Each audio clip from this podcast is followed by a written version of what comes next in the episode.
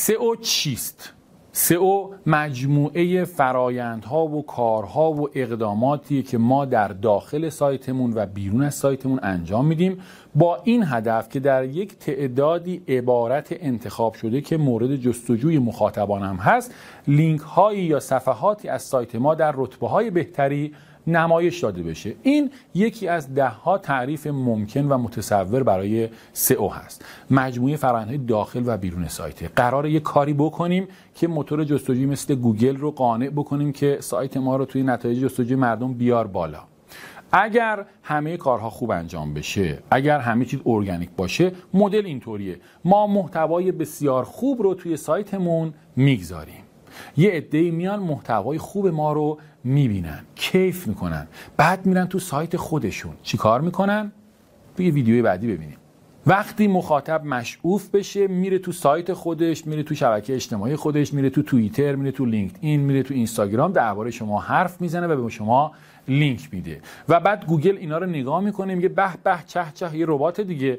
چقدر آدم به این لینک دادن تو سایت خودشون تو بلاگ خودشون از شبکه های اجتماعیشون. این صفحه چی داره که انقدر اومده بالا؟ و اون صفحه یواش یواش رشد می‌کنه. گوگل افرادی رو به شکل رندوم میریزه توی اون سایت بررسی می‌کنه رفتارشون رو و بعد اگه ببینه نه واقعا مخاطب اونجا میمونه. این صفحه جایگاه های خوب و خوب و خوبتری رو به دست میاره. اما واقعیت اینه که همه چیز مثل قصه شاه پریون خوب و بجا و درست همه چیز مرتب نیست. کفشی نیست که به پای سیندرلا به راحتی بخوره و فقط هم به پای سیندرلا بخوره. واقعیت اینه که خیلی از کارها هست که میشه انجام داد تا گوگل رو گول بزنیم.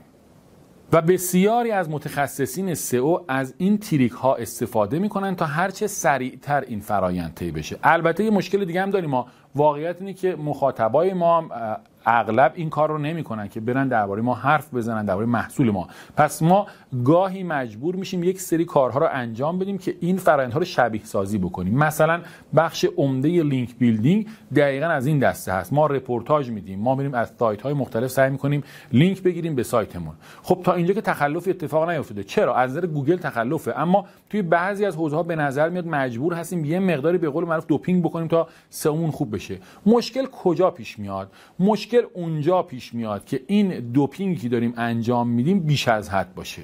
ما بیایم یه جایگاهی رو بگیریم و بعد ناگهان همه چیز رو رها بکنیم یا گوگل متوجه بشه و ما رو جریمه کنه اگر حواس ما به عنوان صاحب کسب و کار به کارهایی که تیم سئومون حالا چه این هاوس هست چه آوتسورس هست نباشه و دقت نکنیم که دارن چی کار می‌کنن ممکنه که در این دام بیفتیم. به هر حال متخصص سئو می‌خواد بگه تو این کلمه آوردمت بالا. جزو افتخاراتشه جزو خروجیاشه. میگه بله این جانب عادل طالبی در کلمه فلان سایت فلان رو آوردن بالا. رزومه می‌خواد برای خودش بسازه. این طبیعی و درست هم است. ما به عنوان مدیر به عنوان صاحب کسب و کار باید مواظب باشیم که در دام نیفتیم. چگونه میشه در دام این ترفندها نیفتاد؟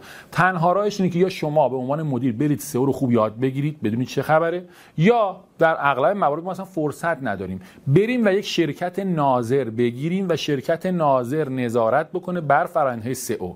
امروز شرکت منظم مجموعه منظم دقیقا یک مجموعه نظارتیه. میاد مطمئن میشه که تیم سئو شما چه این هاوس باشه چه آوتسورس داره کارها رو درست انجام میده. ازشون ریپورت ها رو می‌گیره ازشون اقدامات رو می‌گیره. از طریق ابزارهایی که خودش داره هم نظارت می‌کنه رو کارشون که احیانا نکنه بره جایی لینک به سایت شما بده که بعدا براتون دردسر بشه. یه نگاهی میندازه آقا محتوا که می‌ذارن مناسب هست یا نه؟